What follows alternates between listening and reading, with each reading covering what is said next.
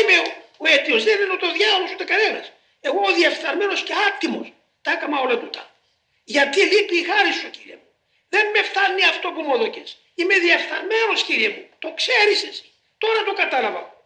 Δεν με φτάνει αυτό το λίγο. Θέλω περισσότερο. Γι' αυτό δεν σου λέω να με συγχωρέσεις μόνο. Τούτο είναι μικρό. Τι θα καταλάβω αν με συγχωρέσεις κύριε μου, αφού η ρίζα των κακών μέσα λειτουργεί, η πληγή είναι πιο ροούσα και τρέχει πιο. Τι θα καταλάβω. Εσύ θα τας σβήνει και άλλα θα βγαίνουν. Θέλω να χτυπήσεις κάτω τη ρίζα. Ναι, σε παρακαλώ Πανάγαθε. Κάμε ένα έλεος κύριε μου. Κάμε μια εξαίρεση κύριε μου. Μα δεν ήταν εξαίρεσης που έκαμε να μου φωνάξεις εμένα του διεφθαρμένου να μπω μέσα στην ευσέλεια. Τι μερίδα είχα εγώ με την ευσέλεια. Δηλαδή απαντώ τους ανθρώπους, θα απαντήσω και σένα. Ένα διεφθαρμένο και άτιμο αγίων είναι. Ε, δηλαδή τέκνον οργής. Έτσι είμαι. Διότι αν δεν ήμουν έτσι, πώς είναι δυνατόν να δαπανίσω τόσων χρόνων από την ημέρα που με φόρτισε να σε γνωρίζω και μου έδειξε την αγαθότητα σου κατά κόρο και είμαι τέτοιος άτιμος και διεφθαρμένος. Πώς θα γίνει κύριε μου, δεν γίνεται αλλιώς.